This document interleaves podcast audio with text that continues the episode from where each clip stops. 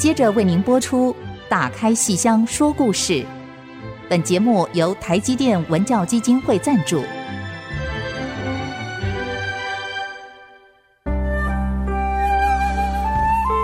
打开戏箱子，看见台上的精彩一刻。戏箱子里还有许多你不知道的喜怒哀乐、悲欢离合。让戏曲专家王安琪、罗世龙和您一起打开戏箱说故事。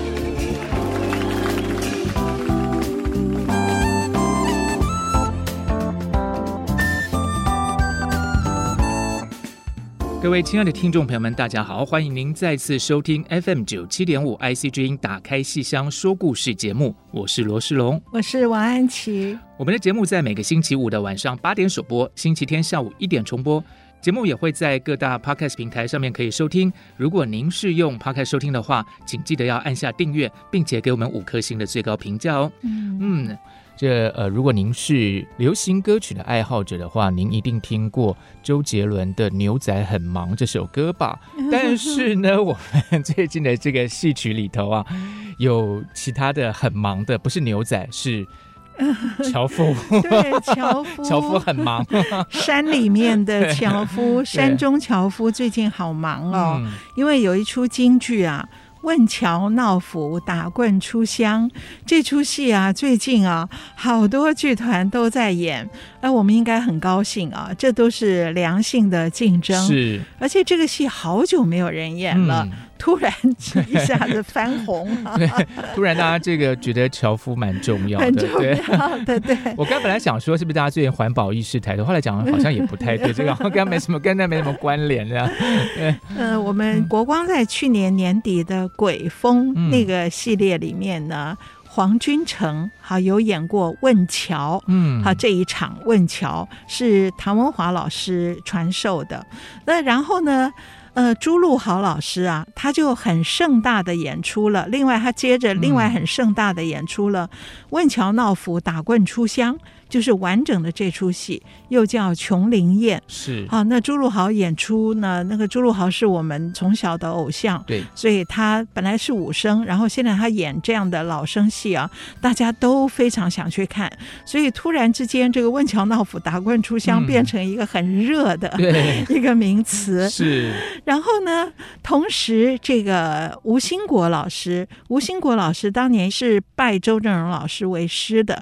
那么吴兴国呢？呢，他大概十年前自己演过这个戏，而。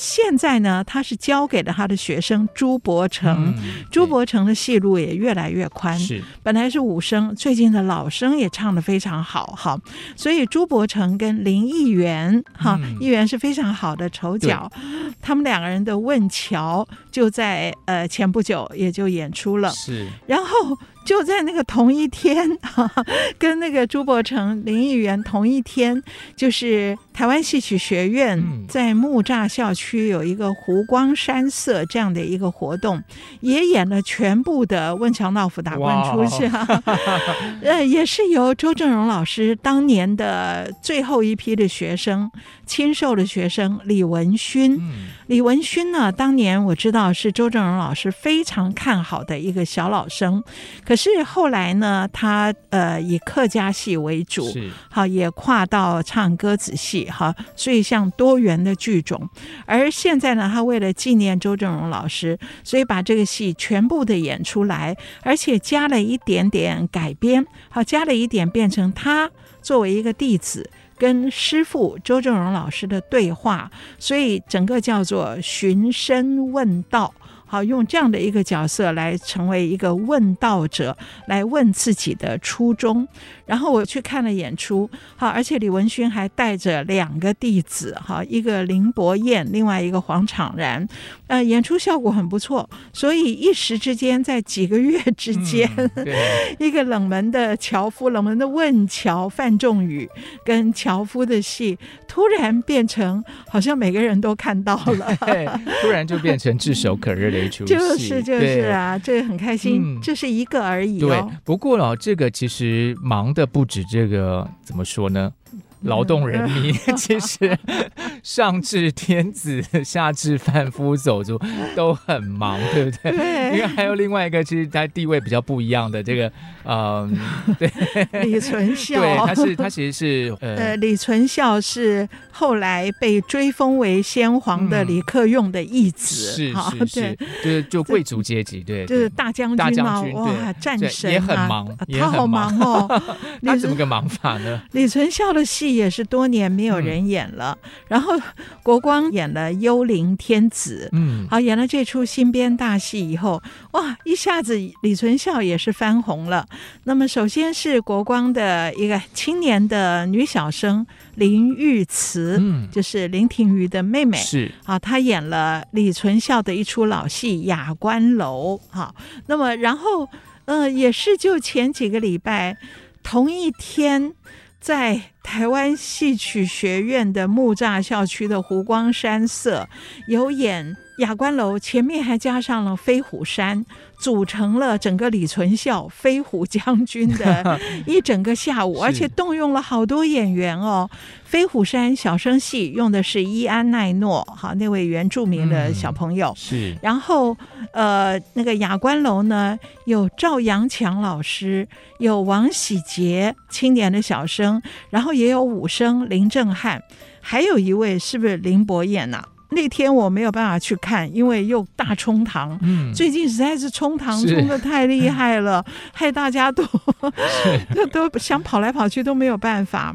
那那个冲堂的那个戏呢，在国图国家图书馆是趋势科技的真剧场，然后演的也是台湾戏曲学院的学生，听说是大一的学生，叫蒋富宇，好，他也是演雅观楼。啊，我的天呐，可是我这个也没有看到，因为我被冲冲冲到我在 看台湾戏曲中心的戏曲梦工厂，戏曲梦工厂是呃我们台大的一个。一个硕士班香港来的学生，原学会，嗯、好，那么他自己新编哈，等于也像是制作了一出《琵琶语》，邀美兰跟他一起演出。我去看了这个，也相当的不错，非常有创意，而且我觉得以香港今天的一个呃处境，好，那么由香港来台的学生。创发出这样一出王昭君的《琵琶语》啊，我觉得是非常有意思的。陈美兰演王昭君，而学会本人呢演的是昭君何帆嫁给的是老单于，结果老单于很快就死了。死了以后，按照匈奴的风俗，昭君是那个由老单于的儿子收继妻，啊，就是把母妃哈，把她。娶过来了，所以昭君就第二嫁，然后第二嫁的时候生了这个女儿，生了学会饰演的这个女儿，所以从这个角度来演胡汉的关系，来演离散，来演母女，我觉得是非常有意思的一个创作。尤其他的音乐非常好听，有昆曲，有南管，这个非常好。可是这个是我们听过的、可预期的，而我们。最不熟悉的，而那天最吸引我们耳音的是广东的乐曲。哇！因为学会自己是香港来的，他会唱，所以那个音乐哦，真的非常特别。然后乐曲跟南管跟昆曲在一起、嗯、啊，我觉得那天非常的感动。好，我讲了半天讲什么东西？我要讲李存孝大冲堂，是，结果我都没有看到。然后我去看了王昭君，而且我还漏失了一个我很想看的马香兰，嗯，那个戏叫《香兰图》，在市民厅，好，台泥大楼的市民厅是，呃，郭公亮文教基金会的库吉剧场，好。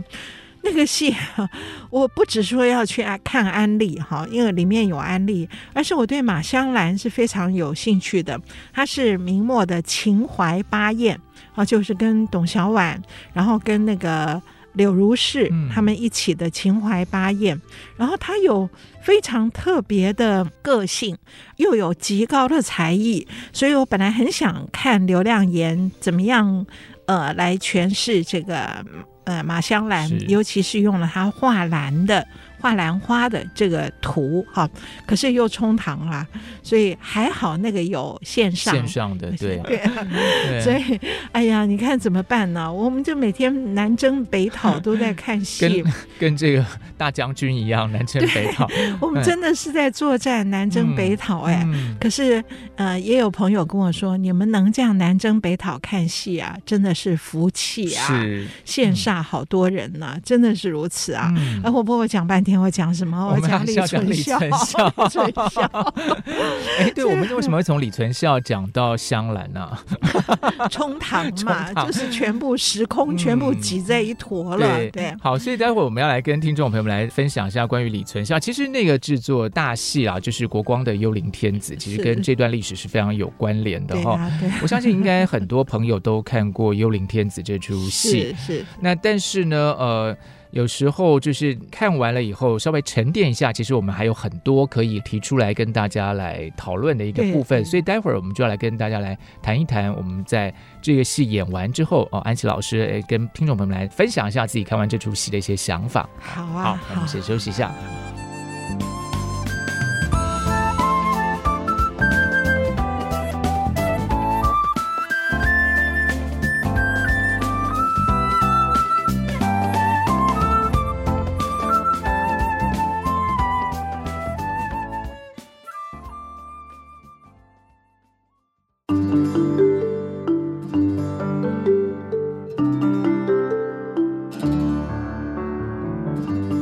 息之后，再度回到打开戏箱说故事节目。那我们刚才呢聊了一个是一名南征北讨的这个故事啊，就心情写真。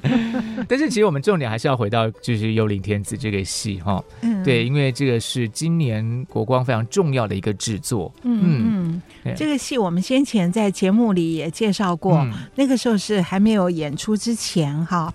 那那个时候又有点担心剧透，好，又有一些是还在排。练过程、发展过程的，所以我觉得今天还有一些东西想跟大家来分享哈。那个，我想这个戏的创作的缘起啊，这些我们就不讲了，嗯、而是如果看过的朋友，应该首先对于这个一开场的五马分尸，对，应该是印象最深。是。那么这个到底是要怎么做？啊，这个对导演是极大的一个考验。我们主演李存孝的这个李嘉德，他武功盖世啊，那要他演演怎么样的他都可以。可是呢，他也说了，他如果你叫我拿个马鞭子，让我自己在那边。翻呐、啊、滚呀、啊、弄的话，那就好像我在遛马，那就不像是遛马分尸，不是那此六非彼六，我就不像被分尸啊。所以整个过程中我是被动的，那这要怎么办呢？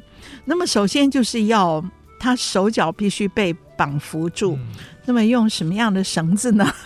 起先用麻绳，哦、结果后来很痛，对呀、啊，很痛。然后换童军绳，童军绳，结果越扭越紧，嗯，就是一上去好像觉得不痛，嗯，可是你会越扭越紧，那就影响他的表演，没办法。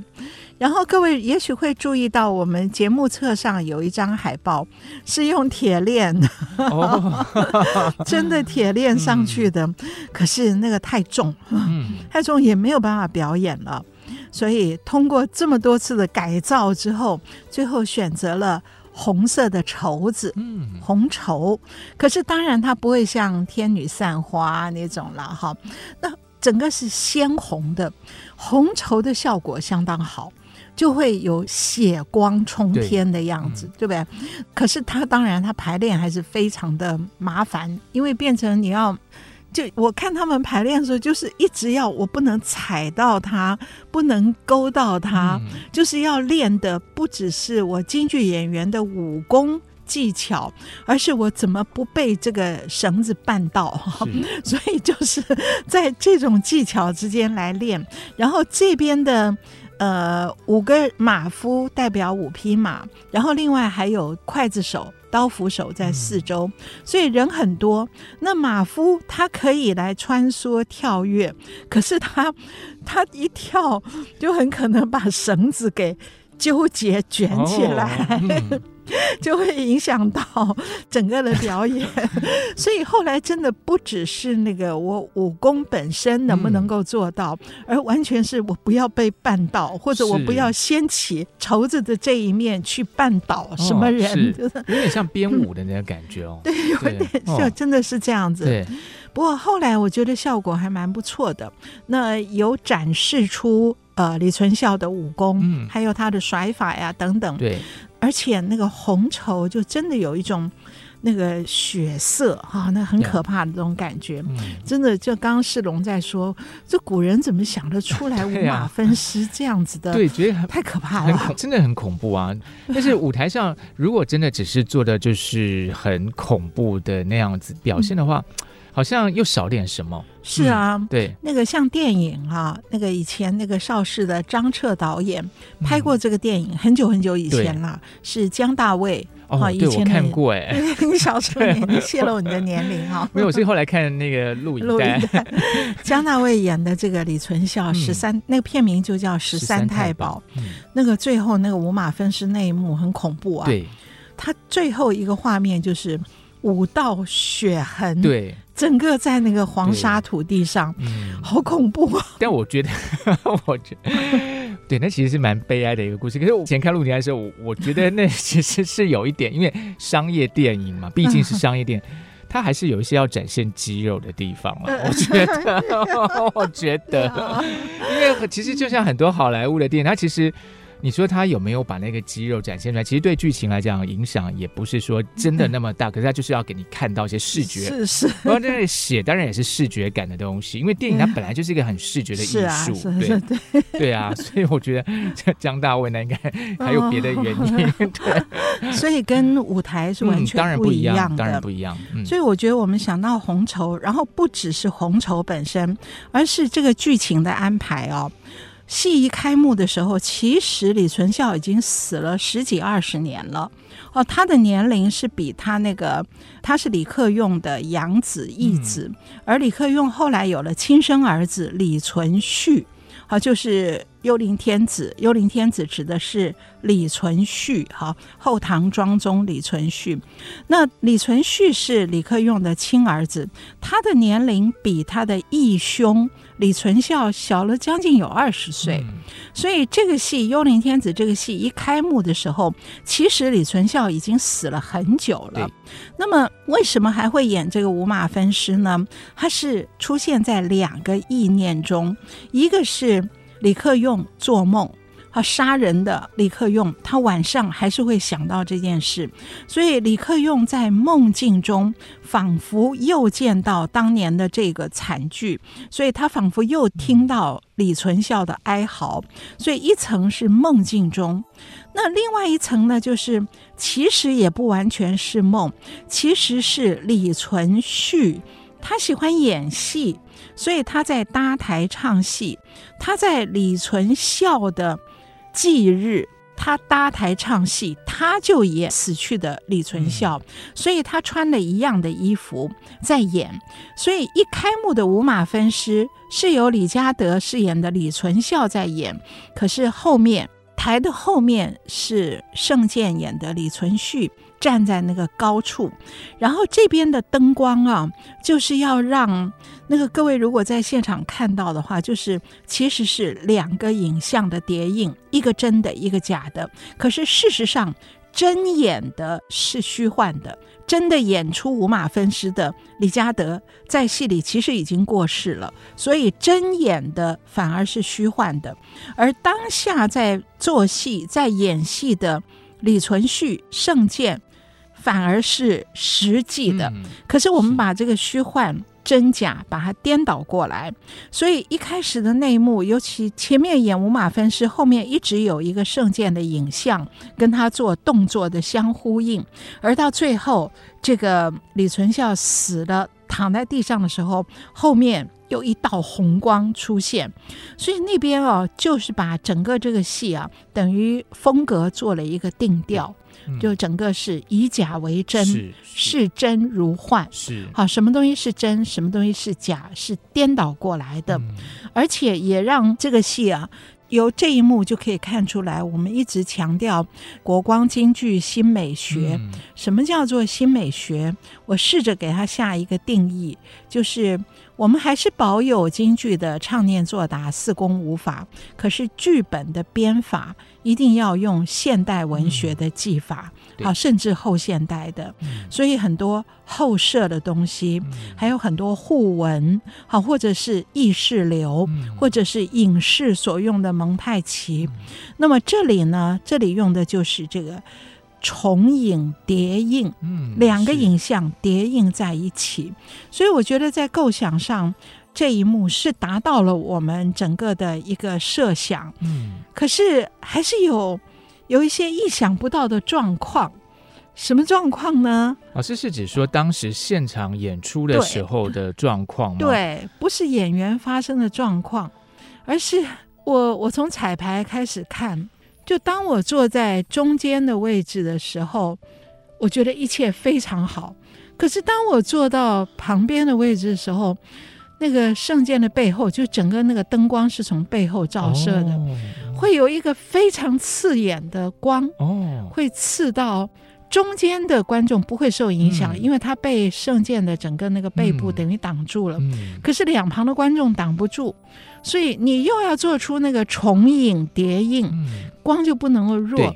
可是那个光两侧的观众是会被照到的。哦、是。那么这些我也有提出来说，能不能够解决？嗯、那他们也尝试在做，可是很难把它调好。嗯、我觉得这些都是一个过程，一个经验。是啊，就是尽管我们做这个现代剧场的舞台设计已经。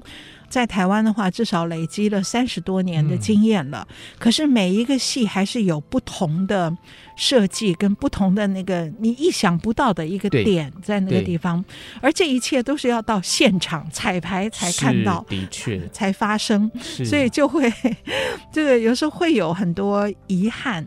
而且对不同位置的观众是不同的不同的感受。对，因为这个其实可能也牵涉到说在什么场地演出，对可能也就会有一点点差异。对，对不过这些我们也都把它当汲取一些教训跟经验。嗯，可是整体这个设计，我觉得是完全达到我们想要做的，把真假颠倒过来，而且也是。所谓京剧新美学，用现代文学的叙事技法的，是那然后还有一个第三层，就是整个这个戏不是演李存勖的一生，嗯，而是透过李存勖的戏剧之眼看世界，嗯、看自己。所以一开场其实就是李存勖以一个像仪式一样的方式。嗯进入他的以戏剧之眼看世界、看人生。我记得我那时候一看到这个戏的时候，第一场戏看完就觉得，哇，这戏的概念好复杂，好复杂。对，对，因为我们平常看传统戏的话，就看京剧、看戏曲的话。他的那个故事线，对对，他一开始就会有一个，比方说人物就会自己自报家门啊，然后反正就会有一个，呃，反正就遇到了什么事情，然后就把它一路演下来。可是这个戏在一开始其实就那个概念，其实先呃丢了一个这样的东西出来哦，对，的确蛮复杂。嗯，好，我们先休息一下，来我继续来跟大家谈谈《幽灵天子》的演出的过程中的一些花絮跟感想。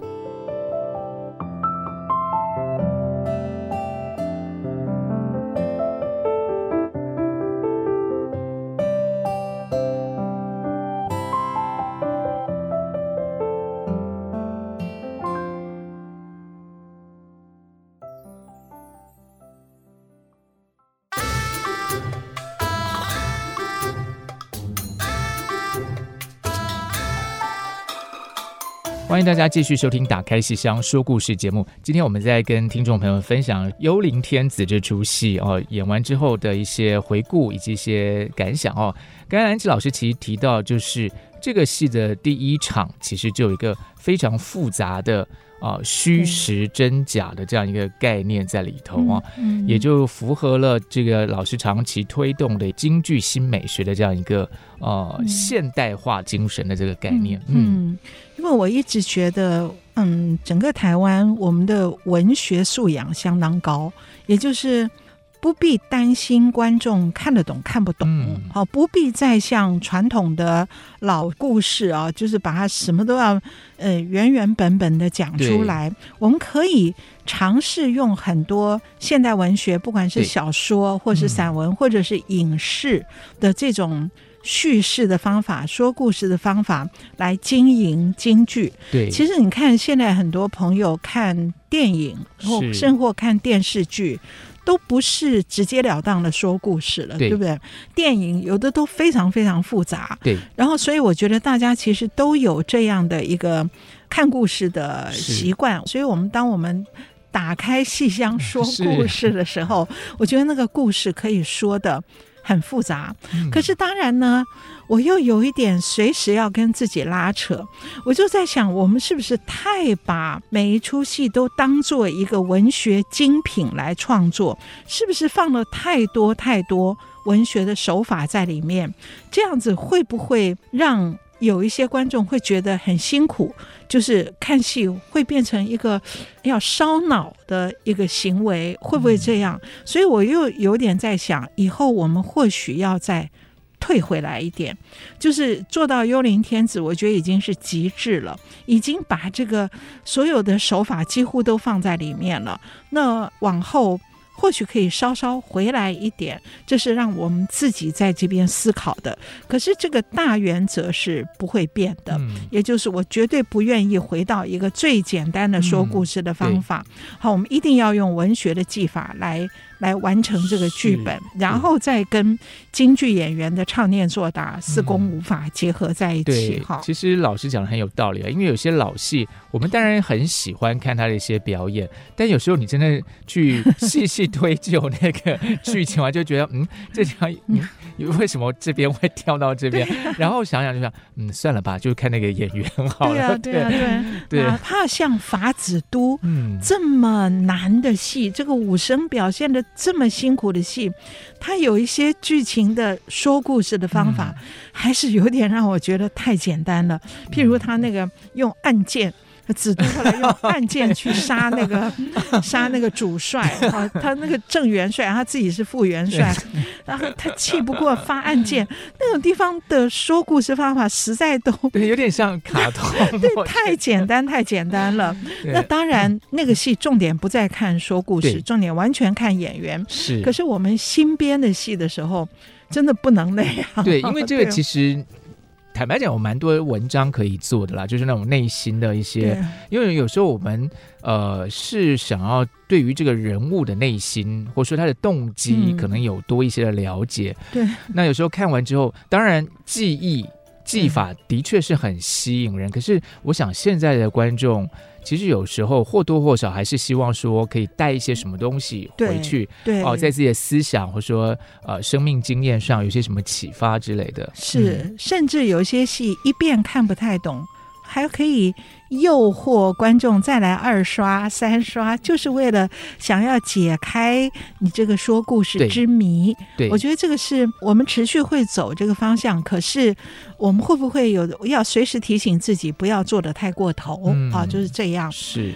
那么相对而言呢，我觉得这个幽灵天子发展到。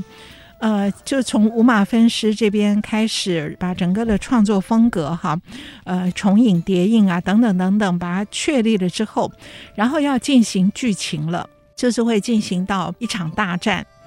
那这里呢，我就觉得，嗯，我自己觉得有一点不满足，也就是我们都知道这个不是武戏，并不是说下面就去演一场武戏了，那就是。这场大战其实是李存勖，他把一切都看成是戏，所以就连打仗这件事情，也好像是他所玩弄的一场奇门遁甲一样。所以我觉得这场戏要有武功，也要有奇幻，而这个奇幻。不是由科技影像来设计的，是要由走位跟演员的功夫来呈现的。可是呢，我觉得对于整个的创作群来讲，或许是导演吧，或许是主演吧，心里都会觉得这个地方只是要交代一个剧情，重点是后面。所以这段戏，这段舞戏啊，我觉得编排的有一点不精彩，因为不是不够精彩，而是心理上觉得这不是重点，是它就是一个过渡，就是过渡。嗯、可是事实上应该要把这个过渡不能拖长，可是要极精简，却极为奇幻。这才是一个戏剧之眼所看到的世界。哦，懂了。对啊，而且不能用科技的那个，不不是要用科技，是演员的表演跟整个舞台人人的走位是来看出来。对，因为老师刚才讲了嘛，就是说其实这个其实在现实来讲，它是一个就是一个战争。对，可是他是因为他自己内心的那个戏剧的。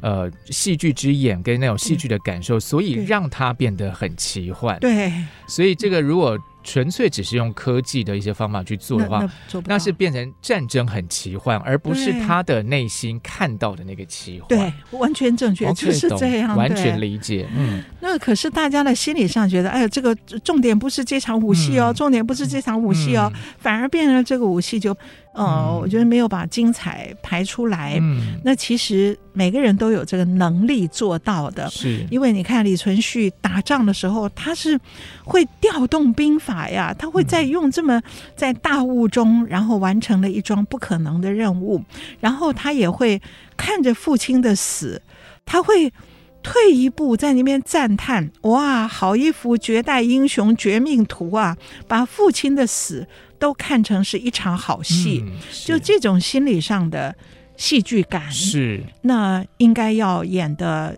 绝对不能松懈，是。所以，我如果自己作为创作群之一的检讨的话，我会觉得这个地方我们还应该要再加强。是，也就是把刚刚这个世龙所说的是心里面的自己的戏剧之眼，而不是战争本身，是，对吧？这个东西要演出来。这个很复杂，因为这有点让人觉得是那个角色他的抽离。对对对，然后那种淡漠，然后那种。嗯，对，其实任何事情对他来讲就是一个游戏，就是哇，这个好难演哦。对啊，所以在前面，其实他一出场的那段唱，我那段唱的唱词，我觉得我写的很好，就是我会把它讲出来，就是生门死线待翻转，就是我用了一个扮演古人士哈，出入鬼门关，好，我用的就是。我行军布阵是演戏，嗯，我是用这个态度来像诸葛亮借东风一样，嗯，然后像吕蒙白衣渡江一样，这都是一种把兵法当戏法在用的典故。哎，可是接下来一段武戏就有点太正常的排练，而没有显出那个奇幻感，我自己会觉得稍有不满足。嗯，可是再下一场，当这场战争结束，当李克用死了。李存勖登基为晋王，继位为晋王的时候，出来了温宇航。温宇航饰演的年光，接下来他跟李存勖、跟圣剑这段对话，我觉得是学军的剧本写的太好了。嗯、而这段这个里面，我们就有可以大谈的地方啊。是，好，那我们休息一下，待会儿继续回来。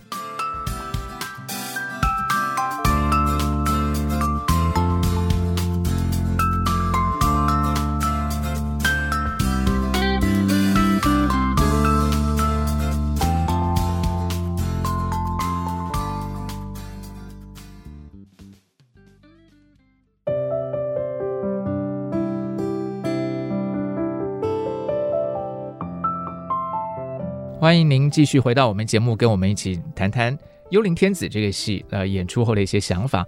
哇，那刚才安琪老师跟我们谈到了这个武戏的这个奇幻的部分哦。那然后接下来又有另外一场戏哦，对，是就是这个武戏啊，这个呃老王李克用死了，嗯、然后在遍地尸骸中，李存勖继位为晋王，然后这时候温宇航饰演的伶人，嗯，他的名字叫年光，对，出来了。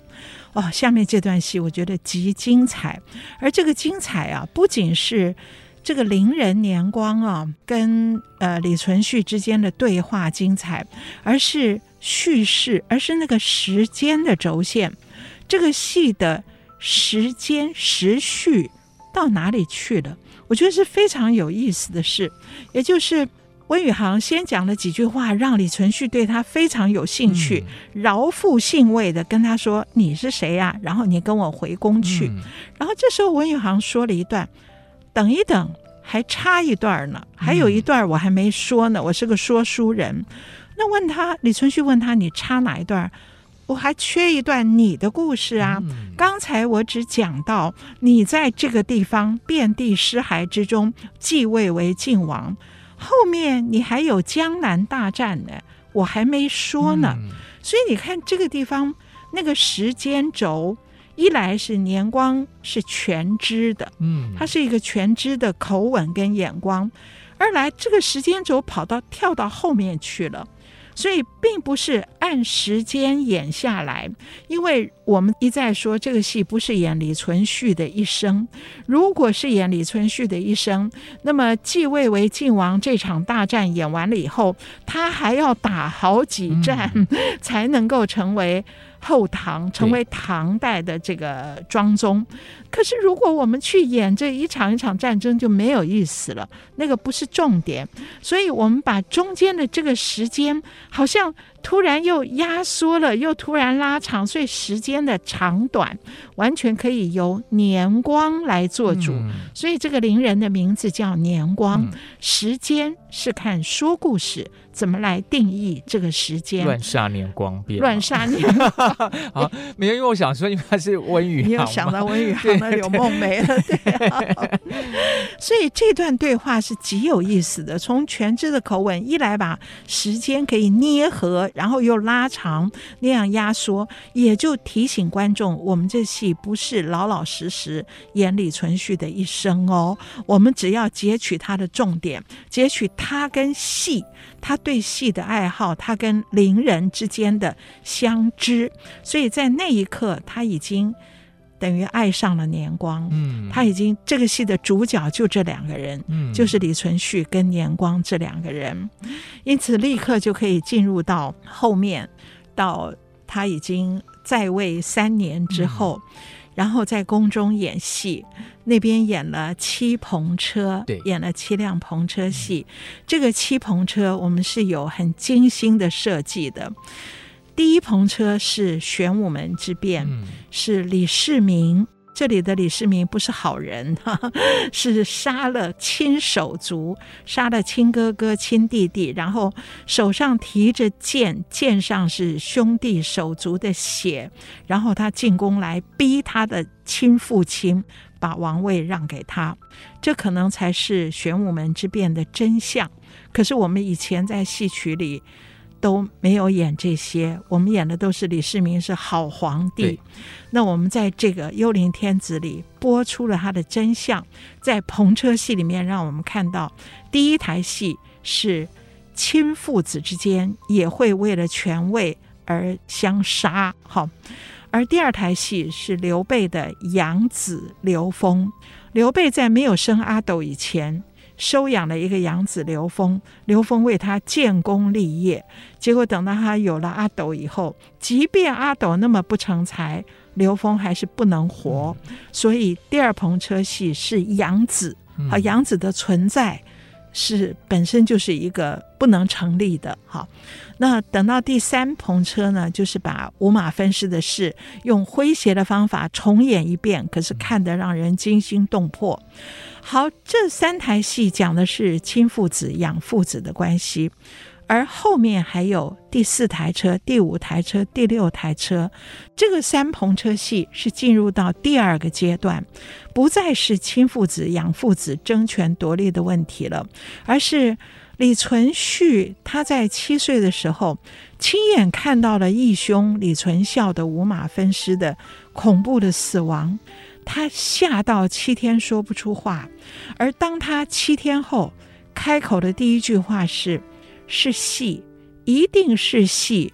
如果不是戏，怎么会有四肢脱离身体的这样的景象？所以是戏。而我们别忘了还有后面几句话：是戏，美哉，伟哉，壮哉。所以李存勖七岁的李存勖。无码分尸对他的影响有两层，一层是他不敢面对这个世界的真实，他把所有的真实当作是戏，当作是幻象，而把戏当作是真。可是还有第二层，就是他开始追求死亡场景之美。嗯，好，既然人生如戏，那最后那场戏。谁能够超越李存孝的五马分尸？嗯、太壮美了。是，所以在后面这个七篷车，篷车戏的第四五六台，就在演历史上这些名人的君王他们的死亡场景。所以第一个是纣王跟妲己在摘星楼火烧摘星楼，虽然纣王妲己绝对是。负面人物，嗯、可是他们负面人物也可能有最美的死亡的，是那个最后的一台戏，最后的瞬间。然后他又演了《霸王别姬》，嗯，是那项羽跟虞姬的死。如果光是项羽的死亡没有那么美，加了虞姬以后，这个美感就是死亡的最美的巅峰，绝美。对，然后最后还有一台是那个唐明皇跟。杨贵妃，嗯，所以《幽灵天子》这个戏层层是戏，是。设下层层的关卡，一直到连看这个戏，所以有有的朋友问我，这戏会不会演太多了？我说不会，这里面都有意思的，嗯、是。它有有两大层意思，而每一层有不同的那个往后铺、嗯、往上铺垫的一个方法，而最大的戏就是最后。最后那场，他发现原来年光背叛他，然后那个时刻，竟然李存勖发现年光背叛他的时候，说了一句：“妙啊！”对，妙在哪里？妙在我被我最好的朋友背叛吗？嗯，不是，而是他这才发现，原来我们两个人对戏的观念是不一样的。嗯，是。我以为我李存勖以为戏里都是真的，所以我有写一句唱词是：心魔的镜里哪一点心事能掩藏？我以为演戏就是照镜子，嗯，心魔的镜里面哪一点心事能掩藏？这是李存勖的戏剧观，他认为戏里都是真情实意。嗯，可是那一刻他才发现，年光说了一句。我啊，我要看是你演的好，还是我装的像。嗯，是。所以原来真正的演员，他们对戏的观念是装龙像龙，装虎像虎。是。所以我真的想到这层，我都觉得很哀伤。是。尤其像我这个，等于这辈子跟这个戏剧圈身在其中。然后我觉得跟我交朋友的，跟 就是跟我的同事也都是，我以为心魔的镜里哪一点心事能掩藏？我相信我很多同事也都是如此。嗯、可是你回复到演员的本身，嗯、专业演员他不能一切是真情实意，是他必须装龙像龙，装虎像虎。嗯所以想到这里，我每每觉得很哀伤。对，老师这个，嗯，双鱼座。俗话说得好，这个镜子呢，镜子你不能看正面，你要看反面呢。啊，风月宝剑。对，我不是在说谁或是什么，而是，所以李存勖死的那一刻，他突然对戏有更进一层的体悟。我觉得他死的应该。觉得很满足。我到临死前，我还有、嗯、有新的体悟。是，是所以当他死了以后，他必须要抽离出来，回看自己在第七篷车中的样子。嗯、他要欣赏自己最后的死亡场景。是，不能说他死了，戏就结束了。他一定要有一个抽身，对，回看。其实我那时候看的时候，我还有一度在怀疑说。他有没有其实一开始就知道说，呃，那个年光，但是后来大家看最后就知道说，其实他是不知道啦。但是我们有一度有那个，就算知道，他也会就要照这个剧本走，对，对对，他还是把他当最知心的人。啊、只有你跟我是最好的戏友，是同台共事，棋逢对手，是，也就是所以年光在最后。年光温宇航亲手射了李存勖一箭，可是他下场的时候，他很哀伤的说了一句：“以后台上没了你，我怎么办啊？”对呀，这段啊排戏的时候啊，原本温宇航的说这句话是有一点揶揄他的口吻。嗯、我我我我跟他讲，你们两个在台上是无可取代的。嗯、后来温宇航演的好好哦。是。他很哀伤的说了：“没了你，我怎么办呢？”嗯、是，这是很真诚的。是，所以我觉得这个戏里面层次好多好多。我觉得看到那一场戏的时候，我有个感觉，我觉得一开始的时候会觉得说他们是，呃，可能就是一起在完成那个局，对不对？嗯。可是看到那一场戏的时候，我感觉到说，其实他们两人其实一也。他们就是一个的两面，幽灵天子。对，然后所以他们其实只要有一个不见了，其实另外另外一个是不完全，它就是残缺了，就是对，所以他们其实就是同一个同一个事情，它是。所以剧名剧名就是这个剧场及其双生，是是是，我是乱说的，是是的，所以蛮哀伤的。但我们为什么会讲到哀伤的这个极度就开始笑了起来了呢？哎，实在我们太喜欢戏了，怎么办呢？自己还陷在这个戏里演，这戏演完好久了，还陷在这个里面，还在想。啊，什么是真，什么是假啊？什么是真情实意？什么是装聋像聋，装虎像虎？不过，反正呃，现实生活人生这一遭，大概也嗯，在不同的场合，也就是要有不同的一个嗯扮演吧。对啊，嗯、应该是这样。对，也不一定全然都是坏事吧。嗯，然后当下是真就好。对，好呀。那至少我们现在是很真心诚意的跟听众朋友们分享我们对这出戏的的感觉哦哈。所以，对，也希望各位听众朋友们用您最真诚的心跟我们一起探索戏剧跟戏曲的一切。那我们今天节目时间就到这边要告一个段落了。非常谢谢您的收听，打开戏箱说故事，我是罗世龙，我是王安琪，我们下次再见，拜拜。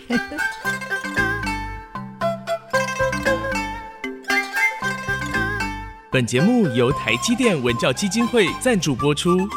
台积电文教基金会深耕文化经典，引动艺术风潮，与您共筑美善社会。